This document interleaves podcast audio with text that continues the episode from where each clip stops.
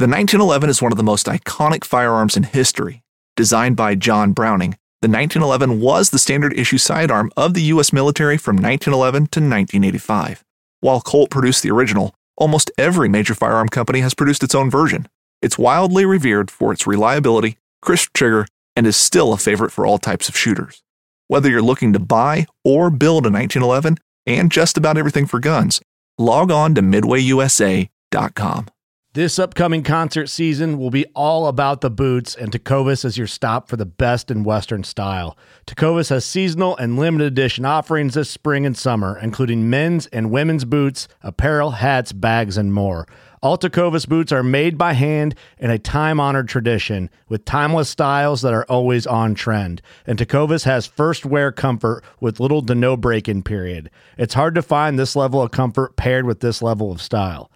Stop by your local Tecova store, have a complimentary drink or two, that's WCB style, and shop new styles. The smell of fresh leather and friendly staff are at your service. Many stores even have leather custom branding to make your boots truly personalized. And with regular live music and events, there's no in store experience like it.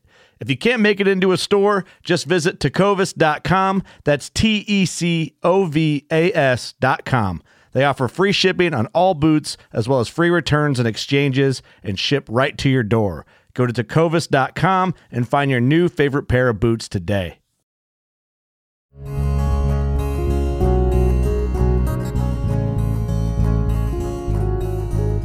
Welcome to the Casting Across Fly Fishing Podcast. I'm Matthew of castingacross.com, where I explore the quarry and culture of fly fishing.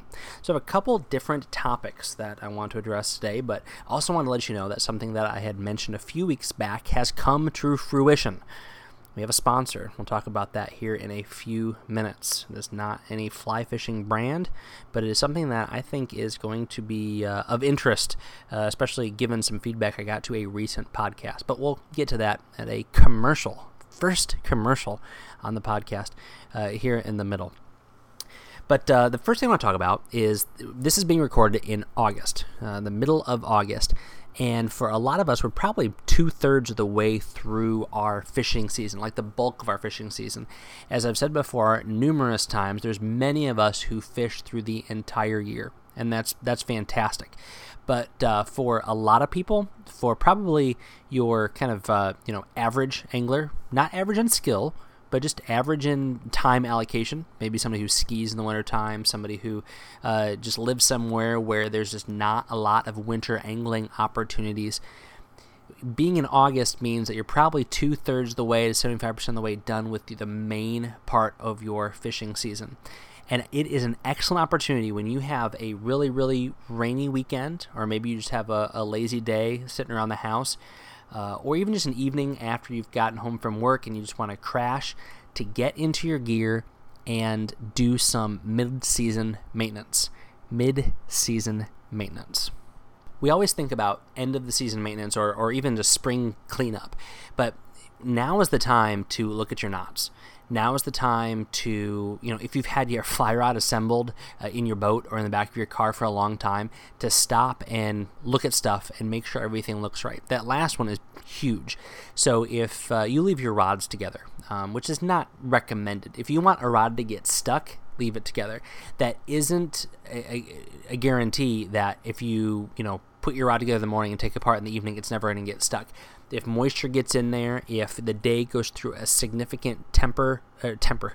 If you go through a temper uh, fluctuation, you could have a problem. But if the day goes through a temperature fluctuation, then that can cause ferrules to stick, whether it be uh, like like nickel ferrules on a bamboo rod, or even graphite or, or fiberglass, um, just depending on how snugly they fit. I mean, that's that's kind of the, the double edged sword of a um, of a well fitting ferrule the tighter it fits, the more sensitivity that you have in feeling your rod, not just for like, you know, feeling that nymph tap the bottom or, uh, you know, f- feeling fish uh, take it, but also your cast. You're going to have a much smoother cast, the more smooth that ferrule transition is. So that means a nice tight fit of that male end in that female end, and the rod being designed so that it's not going to wiggle around in there but that also means that uh, there's the potential if there's any grit that gets in there. So anything that uh, gets in between that male and that female end and, and sits in there is going to cause those ferrules to stick together. Uh, furthermore, um, if there's moisture or if you put it together and it's warm and it gets cold, um, you're probably okay. But if you put it and it's cold and it gets warm, that you might have some issues there. But uh, all sorts of issues could, could happen to cause your ferrules to get stuck. Um, so that's why it is strongly suggested, not just by me, but by the manufacturers of fly rods, whether they be the biggest company um, selling uh, rods manufactured overseas or somebody who's making, uh, you know, multi-thousand dollar bamboo rods. They say uh, take them apart as often as you can. But I know I don't take mine apart as often as I can. I know that you don't either, especially if you have a boat. If you're fishing day after day after day, you're going to leave them together. But take the opportunity to go to your rods that maybe have been together for a long time, pull them apart, even if you put them right back together again. And for a couple of, of big reasons. One, you want to realize that you have a very stuck ferrule, not just something that you can pop apart by putting it behind your knees and pulling apart, which hopefully you know that trick where you, you, you the best way to pull a fly rod apart is to exert perfectly or as close to perfect um, pressure on those ferrules moving in opposite directions as opposed to doing it with a bend in it in which a is going to make it more difficult because even that minute amount of friction of that male end pushing against the inside of that female end with a little bit of pressure is going to cause it to have more friction and it's not going to pull off as easily. However if you can pull it straight apart then it's going to pop out much more simple. But sometimes it's easier to do in a more controlled environment than in your waders, uh, in your wading boots, in your boat, or on the side of the stream, or maybe outside your car when you're trying to get that nine foot rod to fit in your compact sedan. So, uh, you know, you, you, put it behind your knees and uh, you, you brace it uh, with both of your fists on the outside of your knees. And then using your leg power, not your arms, so you can generate more power with your knees and your thighs, then you pull it straight apart and that's a great way to do it. But so if it you find it stuck, then pop it apart. Do it in your garage. Do it out in your boat. Do it, uh, you know, in your in your basement, and then you can put it right back together. But now you know that it's uh, it, it can come apart, and it's also that you put it back in there snug. Because the second problem, and I would say is probably the bigger issue, and I've had this happen before. Uh, there was one summer I was fishing so so like much on the stream for rock bass, smallmouth, largemouth, other warm water species, and I just kept this uh, nine foot eight weight in the back of my car all the time. And I kept it assembled. I had a Subaru at the time, so the thing could kind of lay across my back hatch and into my front uh, passenger seat, and it didn't get in my way. If I had a passenger, it didn't get in their way. Uh, and I just kept the thing together all the time because I would stop, pull over, just walk up and, and cast to a couple of these little warm water streams, just having a, a blast. And then one day I'm out casting, and I, you know, I'd just taken my rod out the back of my Subaru, walked into the water, and started probably my second cast. I remember there was so many crayfish out that day, and so I was really focusing on well, should either so many crayfish, should I try to fish a crayfish pattern, or should I try to do something different? I can't remember what my decision was because on my second cast, I heard a crack, and I thought, you know, what's going on? I'm not using a very heavy uh, fly. I, I that that particular rod doesn't cast big dumbbell-eyed flies very well. So thinking, what did I just do? So I started looking at stuff, and I noticed as I kind of felt up my rod that my uh, first ferrule, so that thickest uh, male end on my kind of that goes up from the butt section into that second ferrule, um, a very very wide female end. Uh, it wasn't on there straight and it wasn't on there tight, and so that that uh, casting that long eight weight line with a heavier fly on there torqued it, and because it wasn't firm and snugly fitting in there, it actually caused a crack in that female end of the ferrule. And I would say even more than a snapped tip, you're going to be completely out of commission if you blow up a female ferrule, um, only because there's there's no way of, of, fixing that. I would say that that's probably you know the the second easiest way to damage your rod, but it's much more um, debilitating to your fly rod. It requires the thing getting sent back. It requires an entire new blank because if you snap your tip off, then it is going to mess with the action a little bit. You're gonna, but you're gonna get by just fine if you lose an inch, two inches, three inches. But if you blow up a female ferrule, then you're in trouble. And that's what happened because I had kept that rod together um, and didn't even bother looking at it for how many trips but I've had that happen too, where I've gone out and I've cast, and it's on my first or second cast, I shoot that uh, the if the rod was in half, um, you know, if it's a four piece, I shoot the top two sections off after like two or three casts. And all that is is because if the thing's rattling around in my car um, with that line going through the guides and back down again, and, and just weird pressure being exerted, going through a couple of temperature fluctuations, uh, humidity fluctuations, that's going to move around enough where it is going to get loose. And best case scenario, you cast and a couple of those ferrules shoot off and you're able to reel them in. It messes up your hole, messes up your presentation. But guess what? You're able to retrieve your rod and put it back together after you dry it off. Bare minimum, you know, grab it and uh, blow into the female end, give it a couple of shakes, get all the water droplets out there. Um, if you have something small like a uh, um, sunglass uh, cleaner or even just the sleeve of your shirt, if you can get that in there and get that moisture out, so when you put it back on, that you're not introducing moisture into that uh, tight connection, which could lead to suction and lead to that being a difficult thing to remove. But that's just one example. I've got more examples, but first, as uh, as promised, we're going to get to our very first uh, commercial of uh, the Casting Across Fly Fishing Podcast. And support for this episode of the Casting Across Fly Fishing Podcast is brought to you by Manscaped. Manscaped offers precision engineered tools for body grooming. Manscaped just launched their fourth generation trimmer, the Lawnmower 4.0. You heard that right. 4.0. They, they've put some time into trimming uh, they put time into their their razors. This is their fourth iteration in only a matter of years, and you too can join over two million men worldwide who trust Manscaped with exclusive offer just for you: twenty percent off and free worldwide shipping. Not just the United States, worldwide shipping by using the code casting at manscaped.com. So that's casting as in casting across. So why am I talking about a trimmer? Well, do you remember a couple episodes ago I was talking about your summer fly fishing gear? and I brought up that you know taboo subject of underwear. Uh, you you have to wear you know good quality underwear if you're going to be wearing good quality pants. Otherwise, what's the point? Uh, this kind of falls in line with that. If you find yourself getting incredibly hot, or if you find yourself um, getting uh, chafed, or you find yourself just being uncomfortable when you're fishing in the summertime, one great way to deal with that is by trimming body hair. All right. So whether that be you know your armpits, whether that be below the waist, whether that be you know if you're a particularly hairy guy, I'm not saying be smooth like the belly of a brook trout. I'm just saying this is maybe an option for you. Um, this is a trimmer that is not just you know the twenty dollar thing that you buy off of the rack at the big box store. This is uh, precision craftsmanship. Uh, some of the the neat things about this is it actually has an LED light an LED light. So I don't know if why you want to shave in the dark, but you could certainly do that, or it might just help you see if, if you are particularly furry. Um, another cool thing about the the lawnmower 4.0 is that it is a cordless charging situation. So if you do not like clutter, if you like things neat and clean, both on your person and on your bathroom countertop, then the uh, lawnmower 4.0 is a great fit for that. But as I said, get 20% off and free shipping with the code casting at manscaped.com. That's 20% off with free shipping at manscaped.com and use the code casting. You can unlock your confidence with a new Lawnmower 4.0 from Manscaped. Continuing on with mid season maintenance. So, the second thing I want to talk about after making sure that your ferrules are lined up is your knots. Uh, I love at the beginning of the season to go through, take all of my leaders off, whether they be knotless uh, tapered leaders, whether they be knotted tapered leaders that I have tied myself, whether they be furled leaders, which furled leaders stick around to the end of the episode. I have something good to talk about at the end of the episode with another recommendation.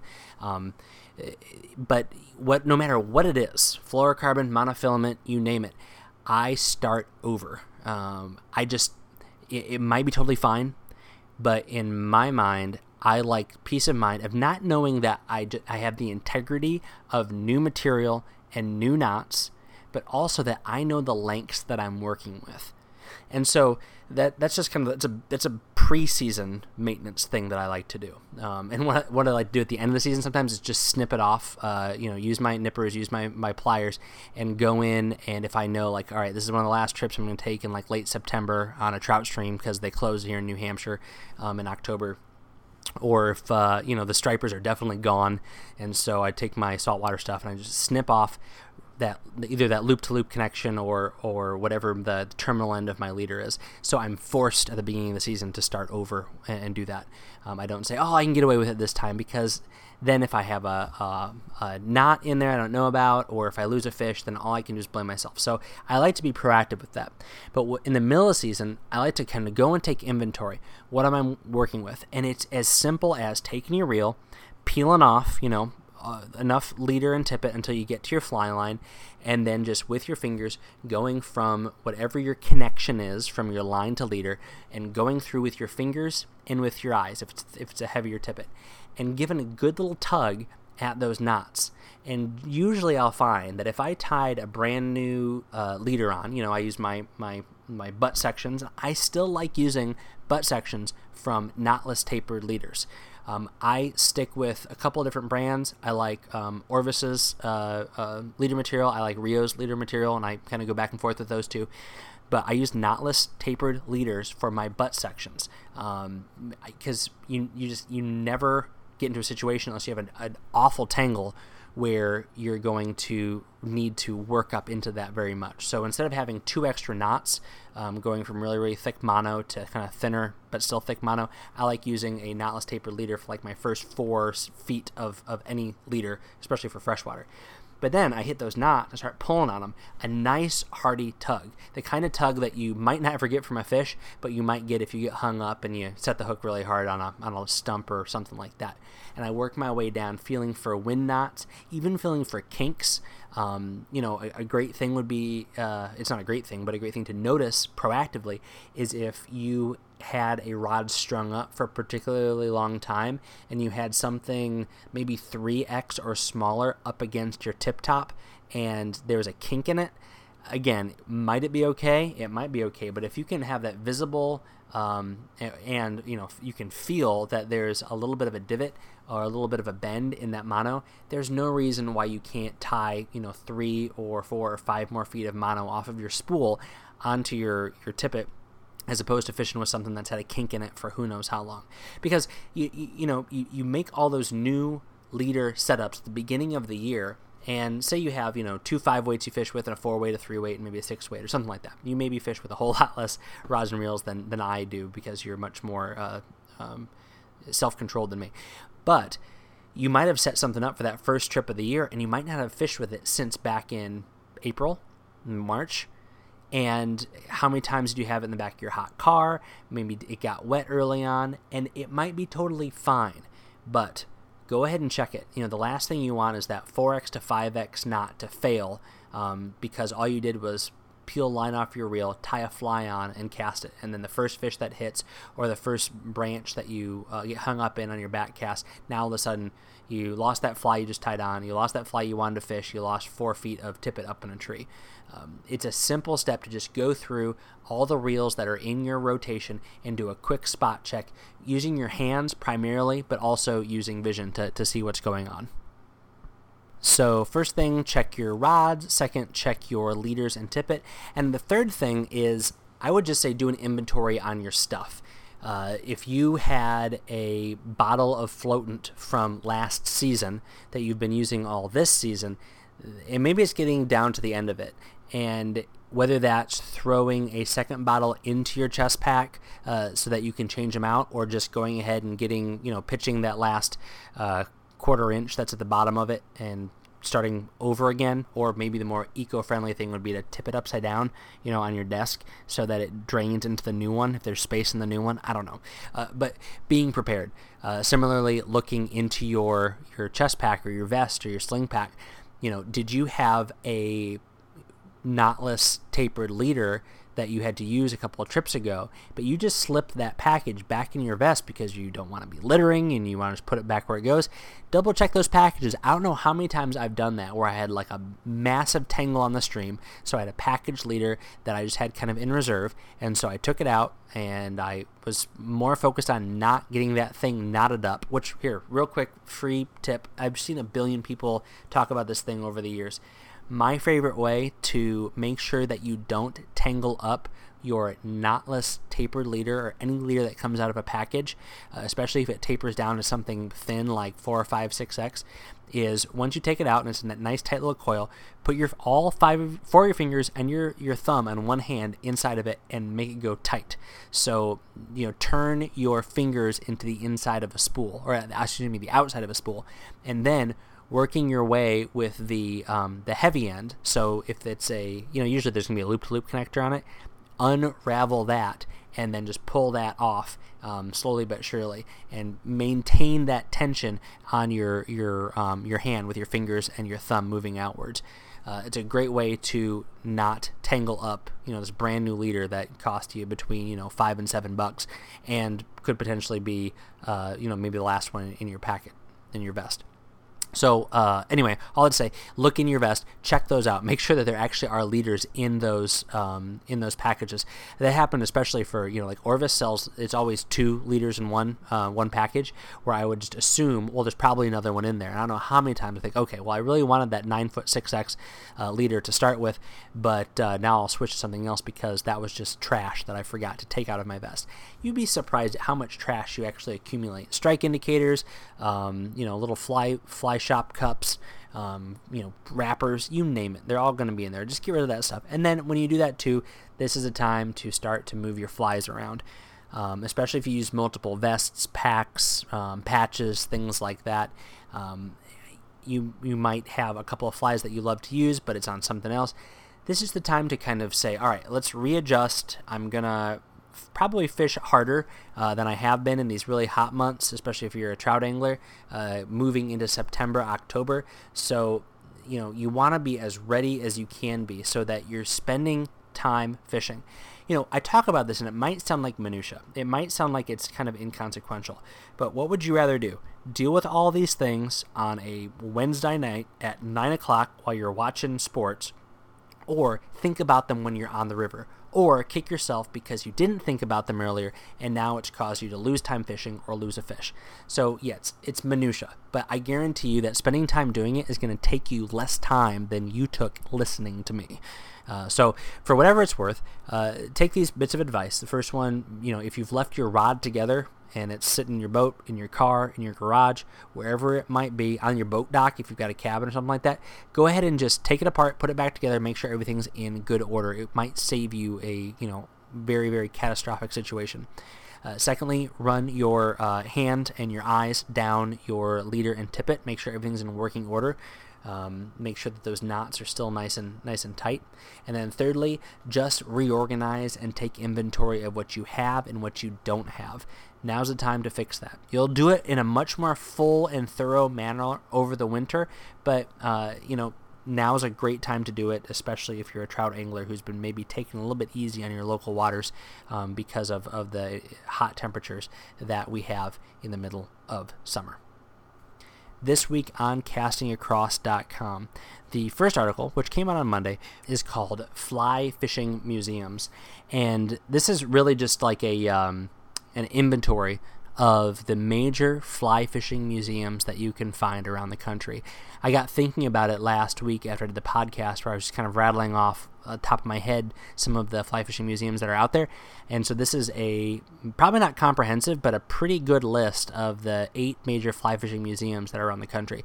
If you know one or you know a significant exhibit of fly fishing stuff, whether that be in a real museum, like an art museum that might have some fly fishing art, or um, a natural history museum which might have some you know feathers or something like that, then let me know. I would love to include that. I'm I am not above going back and adding to articles that kind of appear in some sort of catalog form. So reach out to me, Matthew at castingacross.com, Matthew at castingacross.com, and I would absolutely uh, love to uh, add more to to that uh, article. Uh, fly fishing museum. So that's just a hopefully a good research uh, resource for you. Wednesday's article is called Trout and Feather, August 21. So I've been doing this for over a year, working with Tim Cammisa of Trout and Feather, um, of writing uh, a monthly post for for his great website where he features some excellent fly tying videos. I mentioned his fly tying book that just came out a couple of months ago, last week on the podcast as my recommendation. This week, uh, I have a link to my article called Fish Ugly. Uh, I also have a link to two videos of his. One is about the stages of fly tying that people go through, which is just kind of a fun way to think about fly tying. And then also he talks about his book, which I would definitely recommend checking that out. And when you're there, just go back and if you're a fly tyer, uh, or you're whether you're a beginner or you're advanced, Tim's videos are excellent. He has guest tyers. He uh, just has a, a really robust catalog of fly tying videos. So I have nothing but uh, good things to say about Tim and uh, his content. I'm happy to contribute uh, on a monthly basis. This week's recommendation on the podcast. Well, hold on a second. Just to make sure that we're clear, earlier I had my first commercial, and that is an agreement and a partnership that involves uh, some form of compensation. I won't give you the details of the contract, but it's a trial contract right now with uh, with Manscaped. I mentioned earlier. Remember, manscaped.com, casting for 20% off and free worldwide shipping. Anyway, these recommendations at the end of the podcast, these are not paid promotions. This is me talking about stuff that I like. This is me talking about stuff I've bought, thing stuff uh, that's been that's been sent to me just to try out. The stuff that um, I I've used for for years sometimes. And Appalachian Furled Leader Company certainly falls into this category. Um, I mentioned earlier that I use furled leaders a lot, along with uh, tying my own leaders. And Appalachian Furled Leader companies are the only furled leaders that I use anymore. Um, they have all-purpose leaders, which are good for general, all-around trout fishing um, and warm water fishing. They have big meat streamers, which I actually use my big meat streamer fluorocarbon leader in the saltwater uh, for schoolie stripers, um, and then I use the um, the monofilament one for for trout. Uh, they have Euro hybrid leaders. They have packages where they um, where they give you two different leaders of similar style. So like you, you can get the big meat streamer package, which comes with one fluoro, one mono. Uh, the Euro nymphing package, which comes with some of their mountain wax for for floating portions of your leader, which is a really great thing you can do with these. Um, uh, leaders. But that package comes with a, uh, a Euro sighter leader and a Euro hybrid leader. So if you maybe don't want to use that 11 and a half foot three weight, but you want to kind of get some of the benefits of being able to tight line nymph and also see your leader as it makes contact with the water, then goes underneath it. It's a great alternative for that. But you can also use it with that traditional nymphing gear. But something like that, two handmade leaders, handmade in North Carolina, as well as the um, the mountain wax. Just for example, that's a thirty-three dollar sale that's going on right now at the time of this podcast. Uh, retails for just about forty bucks normally, but you can go check them out at AppalachianFurledLeaderCo.com. AppalachianFurledLeaderCo.com. Uh, just again, an excellent product. Uh, has a great relationship with local firefighters uh, that do some of their work for them uh, for putting their their furled leaders together and supports that uh, um, the firefighters in North Carolina. You know, it's just a, a great product. It is easy to cast. I use it on fast water, still water, you name it. Um, I've loved using these leaders for really almost as long as Casting Across has been around. I have nothing but great things to say about them. So I'll put a link to Appalachian Furled Leader Company on the show notes of castingacross.com for this particular podcast episode. And you can also check out some more reviews I've had over the years because um, whether it be new products or different products or trying out different uses for them, there's quite a bit of content, probably at least six articles on the website talking about the furled leaders, specifically furled leaders from Appalachian Furled Leader Company. Thank you for listening to the Casting Across Fly Fishing Podcast. Please subscribe in your favorite podcast app and rate the podcast on iTunes. Then head over to castingacross.com for three posts a week on the people, places, and things that go into the pursuit of fish.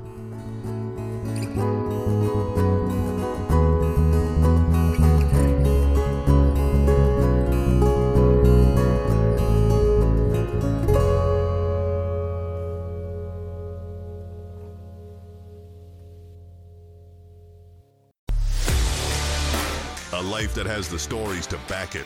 A life to be proud of. It's a Winchester life. Yeah, baby. Six eight Western. Oh, mule deer, baby, right there. Tune in every Tuesday at 7 p.m. Eastern on Waypoint TV. In Wild Country, rules were not created by man. Don't miss Wild Country, Wednesdays from 7 to 11 p.m. Eastern. Presented by Primos. Speak the language. Waypoint TV, the destination for outdoor entertainment.